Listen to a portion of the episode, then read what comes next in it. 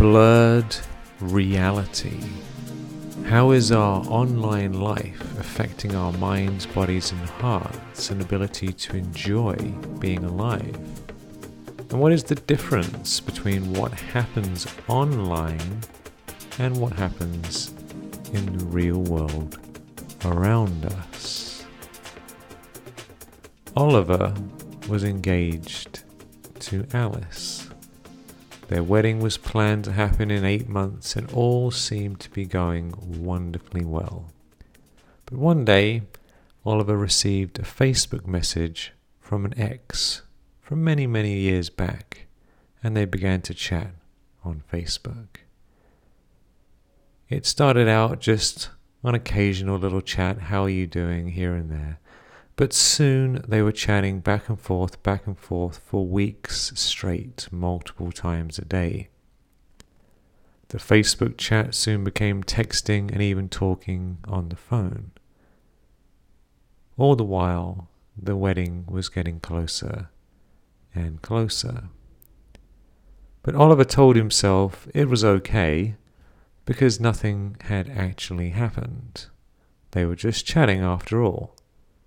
But he kept his connection secret from Alice, his future wife, just in case she got upset and maybe had some wrong ideas. But one day Oliver got lazy and left his phone just laying around. Alice found it and saw the texts. It was obvious to her that this was not just a normal friendship. Something had gone too far. So she confronted Oliver about it, and he protested that really she's just a friend and they hadn't done anything. But Alice wasn't happy. She didn't want to marry a man who was emotionally attached to another woman and having a virtual affair. The next day, she cancelled their engagement and left him. Oliver lost his marriage he also lost his ex, who turned out wasn't even serious about having a new relationship and was just bored and enjoyed the attention and flirting with him. Oliver, sadly, is not alone. It turns out these online relationships and romances are all the craze these days. And so, at what point does the distinction between our lives and our minds and the online world blur and lose its edges. We all have thoughts in our mind. We have dreams, we have strange ideas in our heads. And most of us, let's be honest, would prefer that other people didn't know what we were thinking. Can you imagine a world if everyone knew each other's minds right away? Some of our darker thoughts and weird dreams are the raw material of our subconscious, its unformed ideas. And as human beings, we have the capacity to discern between what to do and what to resist. We have the capacity to resist urges instead of acting out every whim and desire. And this is a very important thing for human beings. Can you imagine what the world would be like if everyone's any desire they had was acted out? If someone felt angry and they attacked the person next door, if someone felt like having sex with someone and they raped them there and then. Yeah, we would be living in a pretty chaotic world. It's our ability to discern is this ultimately going to be a good idea and then choose our best course of action that allows us to live in a reasonably civilized society.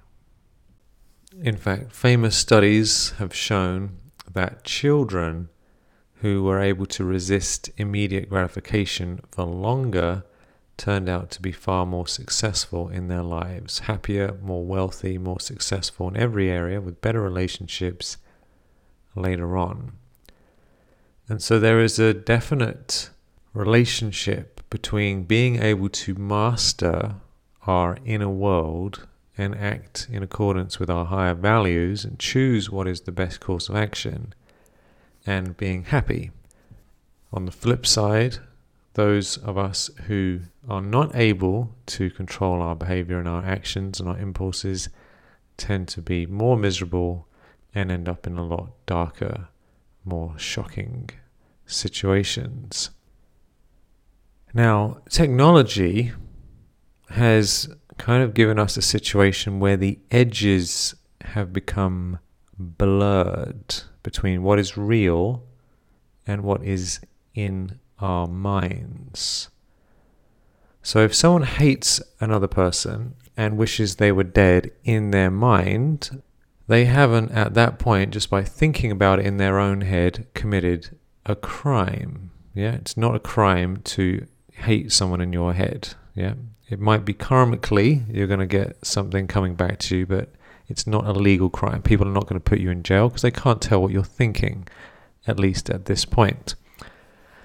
Now, if you were to write out, if someone was to write out the hatred they, they had for that person online, that's probably also not a crime, yeah, because there's endless comments and trolls and people hating politicians and random other people, and it's not a crime to do that but it could lead to charges if it was a plan and if it was very, very violent, you could get sued for it potentially. And if you're hating certain people, you might be added to a watch list on the government's watch list and they might start keeping track of you. You know, that's how they try and catch terrorists. Yeah. So, what you do online, the comments you leave, they are all being tracked, and some of them can lead to possible lawsuits, and some of them can lead to being tracked by the government. But most of the time, nothing much will actually happen.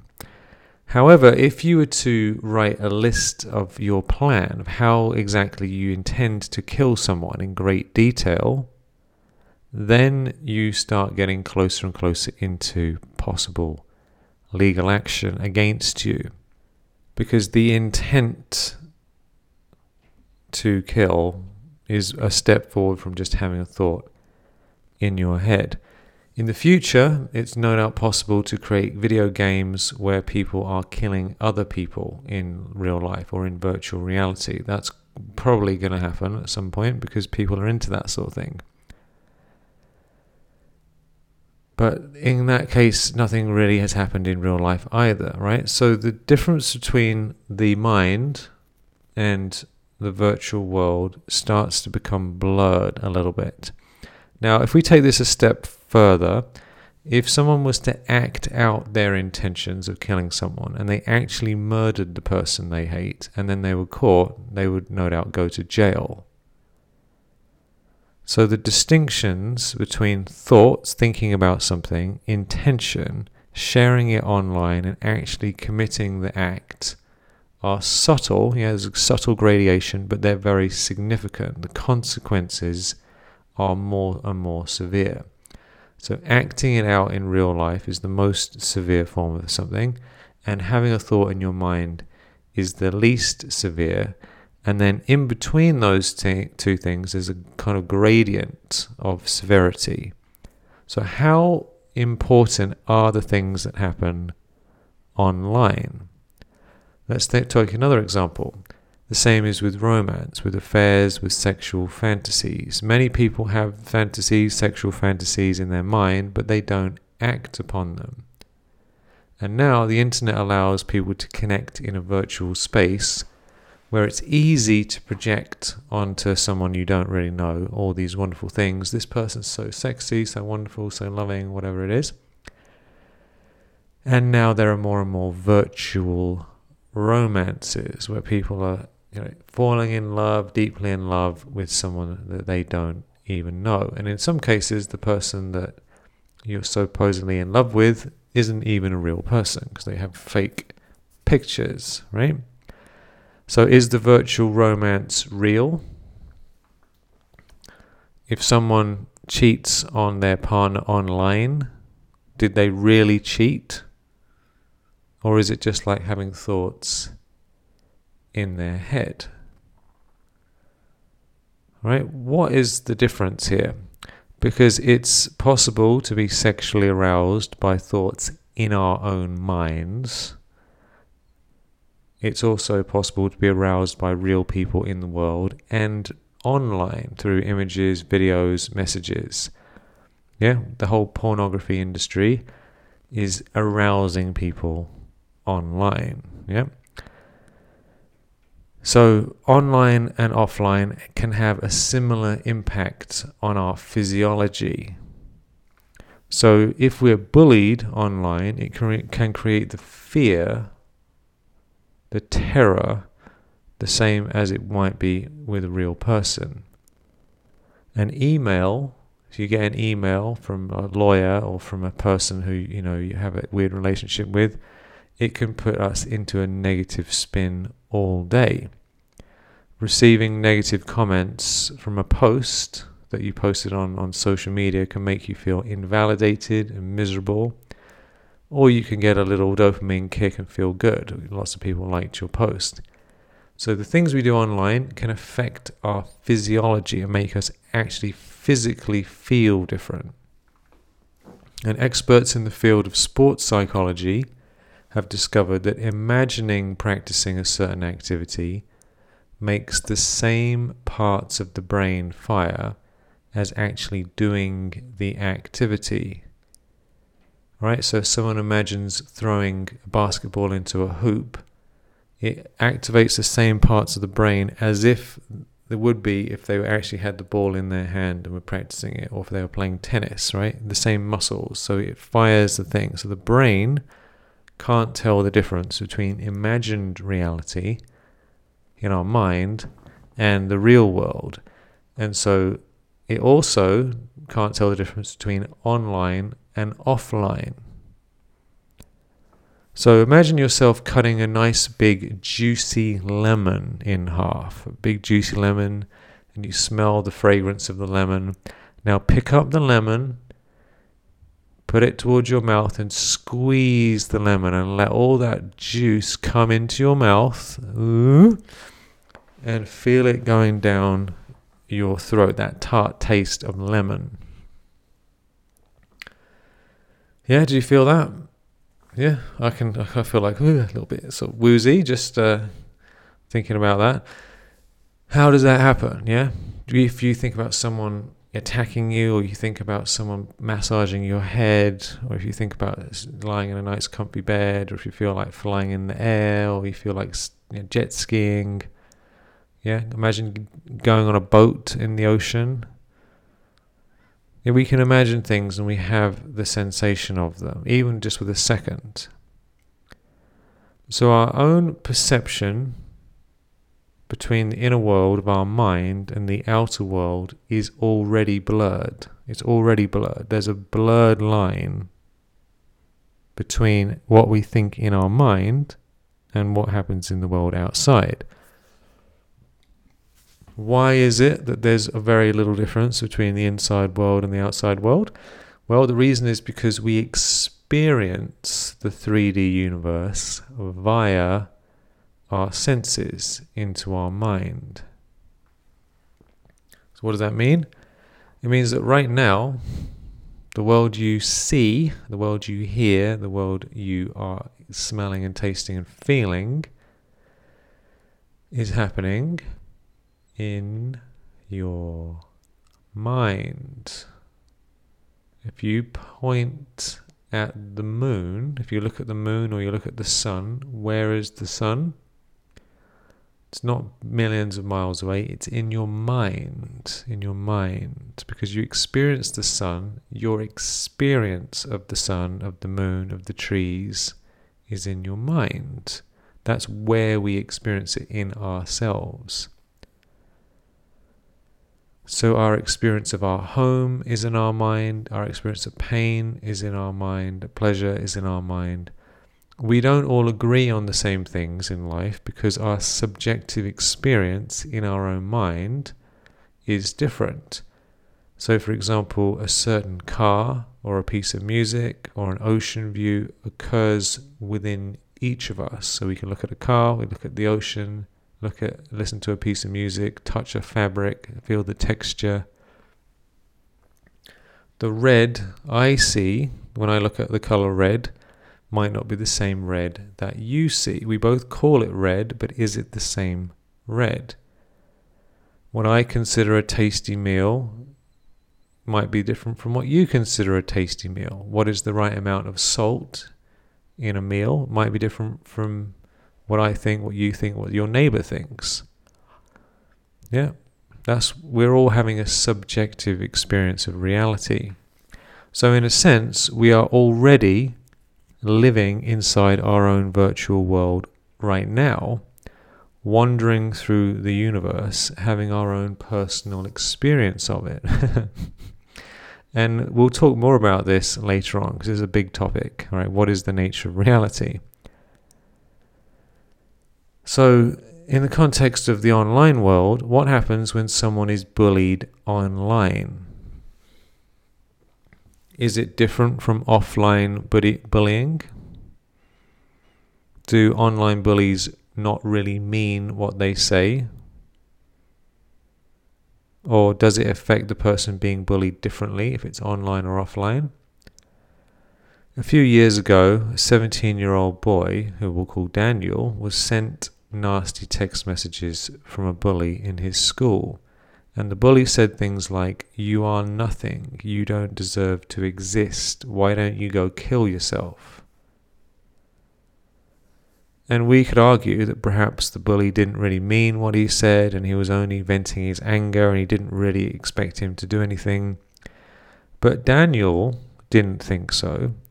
And after months and months of this abuse and deep pain, one day he decided to kill himself. Before getting off the bus, he told the bus driver, I'm going to kill myself. I won't be here tomorrow.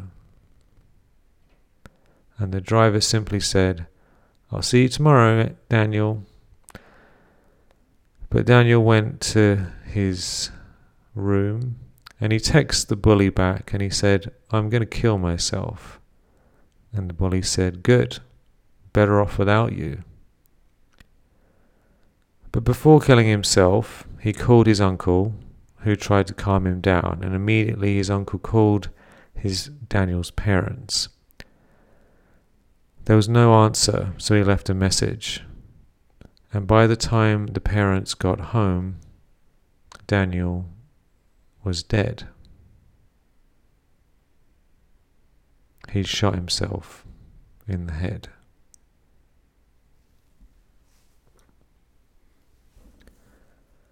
Our experience of the online world occurs in our mind and it can fire the same parts of our brain as if we are living it in real life. And some people have a better command on their minds than others, and they can distance themselves from the online world more effectively than others. But most people have not developed these skills of detachment and haven't thought about this. And so, what happens to most people, especially younger kids, is extremely significant. The online world is real and it can either help or harm us. Although, are the effects equal? Are the positive effects as positive and the negative effects as negative? Or is it that one is more powerful than the other? Well, think about this for a moment. Can the online world be as equally positive as it is negative, or is it more positive or more negative overall? Think about comments on social media, for example. If you post something online and you get 100 likes or loves or whatever it is and they and you get 30 positive comments, you might feel, you know, a little bit better about yourself. You might even be happy for a moment and get a little dopamine kick and feel, yeah, this is great, hooray. And that's what these companies design to do to give you a little kick to keep you coming back for more. But also think about this what happens when you get one or two negative comments or thumbs down or an angry face? Where does your attention go? If you have 30 good comments and two or three or one or two bad ones and a few down down thumbs, where does your attention go? For most people, statistically speaking, majority of people will forget about all their positive feedback and obsess about the few people who didn't like it. That's where their energy goes. We're more afraid of what we can lose than benefits of what we can gain. There's a psychological principle that we obsess on things we don't like. Same thing with, with reviews. If you put a course out there and you get loads of five star reviews and then you get one one star review, where does your attention go? If you're shopping online and you're trying to decide on a product, you might go to the bottom of the page, look at the reviews, and check out all the one star reviews. Why do people want to see all these negative things? When terrorists post images of people's heads being chopped off with a knife, they know people will be affected by it. Why? Because negativity, violence, hate speech, rape, slander, gossip, and shocking events. It's the negative things that make the front page news. And newspapers and online newspapers and social media, they know very clearly that they're going to get more readership and attention by sharing negative things than positive ones. That's why there's no massively successful positive news channels. They just aren't. There's countless negative news, but there's how many can you even think of a extremely successful long-term positive news? I can't think of anything. I don't think I've even seen it. I might have seen you know one or two attempts to make positive news, but they don't tend to last and they have very very small readership compared to these mainstream news channels. So, newspapers know very clearly that negative stuff is going to get way more attention than positivity. Imagine these two headlines. Headline number one New furniture shop open. Headline number two 35 dead in terror attack. Yeah, there's no question. We are drawn to the extreme things that create a visceral effect. And the online world is full of it. Yeah, think about what is the online world. The amount of pornography, for example, is obscene. I heard, the, did some research into this, and I was shocked at the how what is the internet made of yeah, it's made of tons and tons of porn, it's made of movies, it's made of gossip, nonsense. It's packed. There's far more negativity on the internet than there is positive posts and messages. Way more. I'm not sure the exact number, but it's nowhere near 50 50. And even if it was 50 50, people's attention would still be drawn to the negativity to a much higher degree, just like the news. All right. So, while you personally might not choose to spend your time watching violent movies and playing violent video games and watching porn and checking out the news and obsessing with uh, trolling other people and all that stuff, we are affected by the ads, the comments, the posts, etc., that could appear in your newsfeed. Because when you scroll down a newsfeed, you don't know what you're going to get next when you go on the news. You don't know what you're going to see. You just don't know what you're going to get when you go on the internet. That's one of the reasons that it's addictive, is because we like new things. We're we are psychologically designed to be interested in new stuff. So you go on there to find out what's new, but you don't know what you're going to see, and a lot of it, frankly, is negative.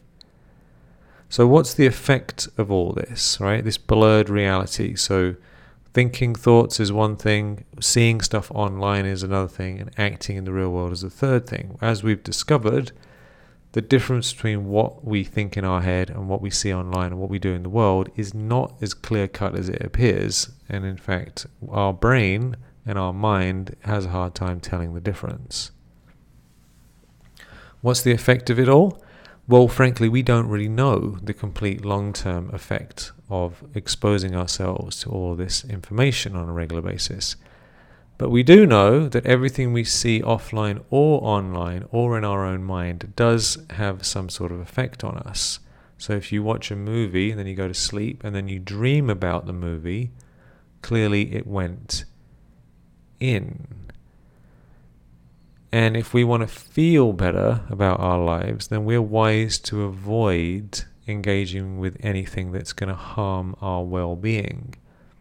Yeah, some people refuse to watch any movies because they realize that it gives them nightmares and they don't want to do it. But what happens is we become desensitized and we don't get we don't realize the effect it's having over time. So, does the online exposure really affect us that much, or am I just exaggerating? Are we kind of causing an unnecessary fuss here? Well, advertisers would prefer us to think that ads don't work. The ads ad companies would much prefer you think that ads don't affect you, that TV ads don't affect you, that ads you see on Facebook and social media don't affect you. That's what they want you to think. Yeah, governments and companies want you to think that it doesn't affect you negatively. That's what they would prefer you to think about. But they know how powerful they are, and if they didn't work, they wouldn't spend billions of dollars designing these things and sending out all these wonderful ads. They know that they work because they make tons of money. Trillions of dollars are made. There's over a hundred years of scientific research on the effect of advertising and it works extremely well if done in the right way. Terrorists know full well the effect of their videos. They make front page news when they do a terror attack and when they post videos out, it freaks everyone out and people get obsessed about it, right? They also know that Facebook messages and online conversations have the potential to radicalize people and can even inspire them to give up their lives travel to another country and take part in cutting people's heads off or blowing themselves up as a suicide bomber. So if messaging back and forth, yeah, Facebook Messenger, Skype, can lead someone to leave their life, cut people's heads off, and kill themselves, then clearly these tools can be used for extreme purposes, right? That's powerful. Such as the power of words and images online. That's an extreme example, but this is actually happening and has been happening for a long time. And what's going to happen if you watch all those horrific images? Surely, if you just scroll on your news feed or you watch a movie now and again, it's not going to affect you that much. It's just a video on a screen after all. Well, Facebook has a department that deals with flagged videos and images. So if someone sees a picture they don't like, they can flag it, and then it goes to Facebook's team. And this means that it's someone's job to spend all day looking at images of people's heads being cut off or child porn. Yeah, I read an article about this. There's a real department when some people they that's all they do. Heads cut off, heads cut off, porn, rape, all day long. How do these people who are doing this sleep at night? It turns out they don't sleep very well at all. They need counseling and psychological help and therapy, and they're not getting enough of it from Facebook. And it turns out that we can actually suffer post traumatic stress disorder from almost anything in life that is experienced by us as traumatic.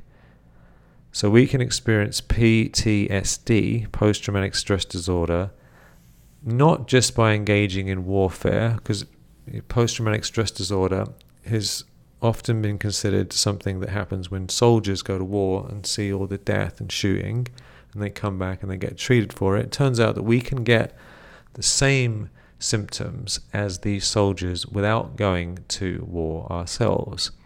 And according to the best selling author Anthony Williams, who wrote Medical Medium, most of us are traumatized and do suffer from post traumatic stress disorder as it is now. Yeah, there's millions of people, according to him, who actually are suffering from this condition because of being exposed to things in their life or even online nowadays. And the reason this happens is because lack of glucose in our brain. If we had sufficient brain chemistry, we'd be able to handle situations a lot easier. But most of us have a glucose deficiency. Why is that? Again, it comes back to weaponized food in this case, not weaponized tech, weaponized food. The food companies have designed the food. If you go into the supermarket, you see all that all the packages of food, all the junk food. It's designed to be extremely addictive. They have scientists who are basically taste addiction experts that make it so tasty and addictive using certain chemicals, combinations of chemicals, that people can't handle going back for more and more and more. And if you eat that food again and again and again, your brain is not wired up right anymore because you're not getting the nutrition you need and then when you encounter stressful situations, it has a very, very negative effect, more than it would have been if your brain chemistry was working right. Now, we don't have time to talk about that in detail now, but if you are interested, check out Medical Medium, the book, and you'll learn more about that and how you can get your brain, have the right goodies in your brain so you can handle things better. So, watching extreme videos or dealing with the endless negative comments online, or just seeing those comments, or being bullied, or just being overwhelmed from too much going on, having to handle all these endless emails and messages and people on open loops constantly. This wears us down and makes it very difficult for us to be able to function at our normal level, let alone our highest level, right? It messes with our capacity to actually be fully present and enjoy life. And as we spend more and more time online and as we absorb various kinds of information and we're plugged into the bottomless pit that is the internet, how are we going to feel? What will happen to our capacity to think for ourselves in this blurred reality? How are we going to be influenced by the messages we receive? The thousands of messages, whether it's actual messages from people, or whether it's messages from marketers, or whether it's messages in our news feed about the news. How are we going to handle all that stuff? Because it all goes straight into the subconscious. How are we going to relate to each other in real life? What's going to happen to our mind and our dreams and our needs? Yeah, we don't know at this point what is going to happen. And my concern is that the more time we are engaged in this activity, the more we are going to be affected and the more we're going to get caught up in it. Because here's here's how we end up making decisions. I'm just going to go through the process. Why do we do what we do? The more we have information about something, right? The more we're exposed to anything, whether it's information about terrorism or it's information about people or situations or government, the more we are exposed to things, the more we think about them. We think about things, we process things that we're exposed to, right? So you go online, you're exposed to stuff. The more you think about stuff in your own mind, the more likely we are to share it online because everyone shares online, okay? So you get exposed to it, then you think about it, and then you're probably wanting to share it. And since people share online, that's where you'll share it. Now, here's the shocking part the more we share things online, the more we are actually going to engage in that in the future, and the more we're likely to act it out in real life that's how advertising works. So, for example, if you see an advert for a film, the movie that's just come out, and you see it again and again, you see it here, you see it there, and you see this ad going again and again and again and again, or you see an ad for some something you're thinking of buying on on Amazon, you see it here, you see it there, you see it here, you see it on Facebook, you see it everywhere, and then you start thinking about it. Yeah, maybe I should buy that thing. Maybe I should see that film the more you think about it, the more you see it, the more you're likely to act out, as in buy that thing. Right?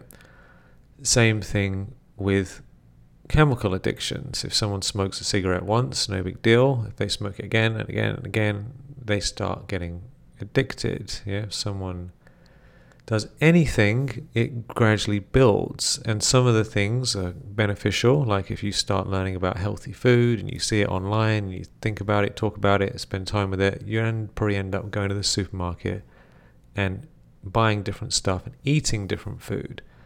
But the problem is,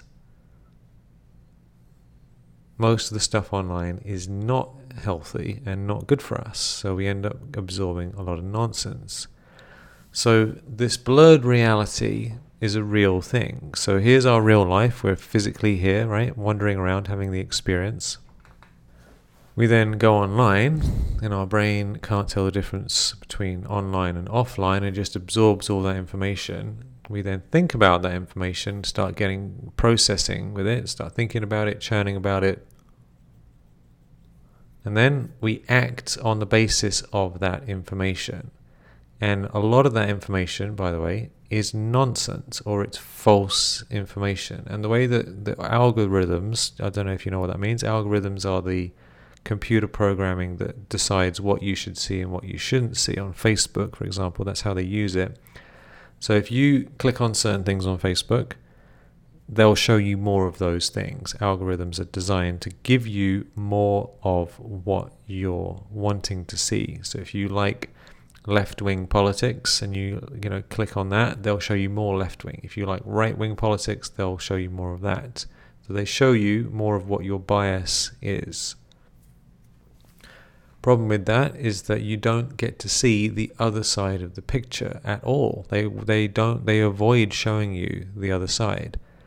So people start thinking about things from a very wonky one perspective and then they act on the basis. So, like, people might go on a demonstration against something based on false information or based on one sided information. If they had access to the other information, they might not go to the protest, or they might protest differently, or they might find out that what they thought was a lie and that something else was going on. So, our physical reality is being directly influenced by the things that we see online. And the online world is becoming more and more potent, more weaponized, more addictive. And so, for example, it's affecting priorities. So, for example, a mother, this is very common now, mothers obviously have phones like everyone else, right? And so a mother might get a phone, get her iPhone, and she starts checking it, and it's all you know fine. Then she gets playing games on it and talking to people and going on social media and posting pictures and all the rest of it. And as the time increases on her phone, the time decreases with her children. And so the children start getting the message that their mother doesn't really care about them and is much more interested in this device in her hand than she is with them.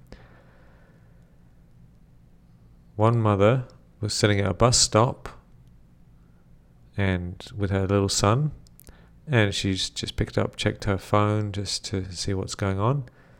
Then she heard crack and she looked round and her son was bleeding to death under a van. True story happened in china.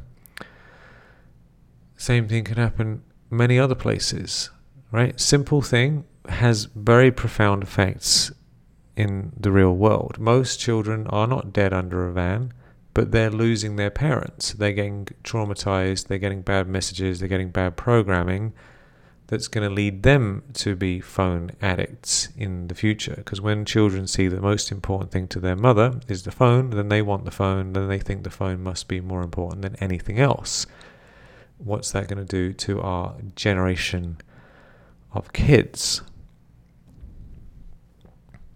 So you might be wondering how can we claim back some control over ourselves and be less impacted by the online world? When I teach meditation, I've been teaching meditation for about 20 years. Many people want to know how can I control my mind? They want to know what can I do to control my mind and avoid negative thinking. This is often the main issue when I say, What do you want? Oh, my mind's out of control, monkey mind. Ah, I can't think. I can't meditate. I don't know what to do with my mind. And they tell me that they have thoughts from the day coming up and they're spinning out about something they saw on online or they're just thinking too much about something obsessing about it and they don't know how to refocus themselves into a more receptive and controlled peaceful state. And what i tell people is that you can't stop the first thought from entering your mind. All right because the first thought comes from the subconscious mind. Because everything we experience, whether it's online or offline, it goes straight into our subconscious mind. Subconscious is like a massive memory bank. So everything we experience goes inside in some place, right? Most of it is kind of hidden underneath and you don't remember it, but a lot, it all goes in anyway. Then the subconscious mind spews things up into the conscious mind, and that's when we start noticing it. So you can't stop that first thought because it just appears.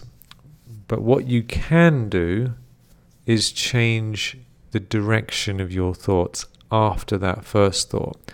So, if, for example, someone saw an image of something online that they didn't like and they start seeing that picture again and again, or if they had a bad comment or something bad happened in the day and they're stressing about it, that first thought is going to come up because it was an emotionally strong feeling that they had and it comes back up again. What tends to happen is people go down a vicious spiral, spinning out of control. They, they see it and they, oh, I don't want to see that, and it goes round and round and round. Don't think about a pink elephant, don't think about a pink elephant, and it, you can't help it. If you try not to think about something, it goes more and more and more, yeah? Don't think about a pink elephant.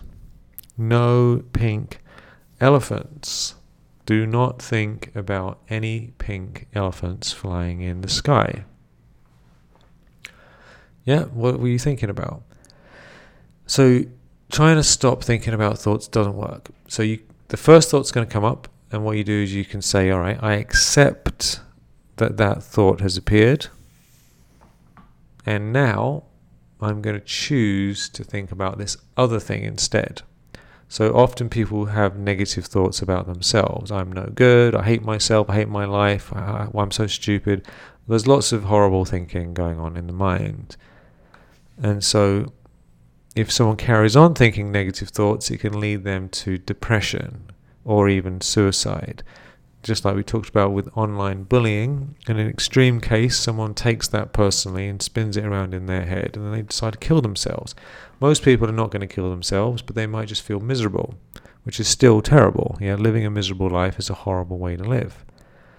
So, what we can do is we can say, I can't stop that first thought coming up, but what I can do is I can say, even though I've just thought that first thought about hating myself, I recognize it's there. I'm going to choose to love and appreciate myself. Yeah, you refocus the thinking. I'm going to choose to think what is good about my life? What is good about my life? What can I be grateful for? What have I done that is good? I remember when I did this thing that was wonderful, and I did this thing, and I remember this nice experience, and I remember this nice thing that someone said to me, and I remember when I felt good when I was doing this. And you refocus the attention on these much more empowered thoughts. And then you might think, I'm a peaceful soul, I'm a powerful soul, I'm a peaceful soul, I'm an embodiment of peace. And as someone starts creating powerful new thoughts in their mind, it shifts the focus, it shifts the attention, it shifts the feelings over time. So, through the practice of letting go and refocusing the energy, many miracles can happen. And then as we engage in positive thoughts, we can begin to feel more empowered and happy. Yeah. And to be able to think our own thoughts, we need time to do it. And the problem with social media and the internet is that we don't have time. Everyone's reacting constantly. So you can't think thoughts, you're just reacting. Another problem with it, uh, because we're talking about this blurred reality, right, is that social media and Facebook are actually designing mind reading capacities And if it sounds scary, it is scary. They're designing tools so that instead of you having to actually, you know, get out your phone and, and send a message, you can actually post what you're thinking with your mind. They're, they're going full speed ahead. They have a special building, Building 8, Facebook Building 8, where they're developing this stuff. Right? Now, what's going to happen if people start just spewing out any old thought that's in their mind that's uninformed and hasn't been considered? Yeah. If we don't think and consider and stop and tune into what's important before we share, what's going to happen? Yeah, we need time to form powerful thoughts. We need time to decide what's important for us, and that takes discipline, it takes patience. It requires time to do nothing and stop. So we have to claim back time to engage our minds and decide what's important for us. But social media and technology promotes the opposite of deep thought and considered actions, and it promotes a culture of impulsive sharing and shallow thinking because most people are too busy posting selfies and sharing whatever nonsense has entered their mind recently about something that they don't even know about in a kind of mindless, impulsive, you know, orgy of randomness, which is basically what the news feed is, and that is celebrated and expected. So it's almost like social media and the internet has blurred the difference between what is going on in our mind, what is going on in the world, and there's this middle ground, this big middle ground that's getting more and more elaborate with becoming virtual reality, augmented reality, where you superimpose digital images on the virtual world and people just sharing their with their thoughts whatever comes up in their mind it's like blending of the mind space, but not blending of the highest of the best of people's minds, but blending of the worst and the lowest and the most random things that enter people's minds. So it's almost like we're reaching this mind bending, blurred version of the world where the mind, the unformed mind, is now projected out onto the world. And people share things online that they would never share in person or out on a street corner or at a party. Yeah, most people would not say the same stuff to other people that they say online. And yet, despite all these endless comments and images, they're not real, but they're becoming the new real. They are real inside our subjective version of reality. So we're allowing all sorts of dark things to become part of the world of our own mind by looking at it on our computers and our screens and our gadgets. So the virtual world is fast becoming the real world, and as more people share their virtual world, the richer and more significant the virtual world experience becomes because there's now billions of people engaging with this platform. And then when you add augmented reality and virtual reality, we are creating a real world right here. And by the way, people want to, the tech companies, they want to put contact lenses in your eye so that instead of having a phone, you're looking through a filter and seeing this stuff directly in your eye. Yeah, I'm not making this up, by the way. This is what they actually say themselves. So, how is this going to affect us and our perception of the world around us? If we live in a world where people's any thoughts appear on the screen, where we're looking through virtual con- contact lenses that project the world, the virtual world, on top of this world, where we're living in virtual reality, how is this going to affect our sense of reality? What is real? What is virtual? What are the consequences of what we do in the virtual world? How does our virtual behavior affect our feelings and affect the world around us? Are we thinking our own thoughts now Or are we just consuming the thoughts of others through our screens? What do you think?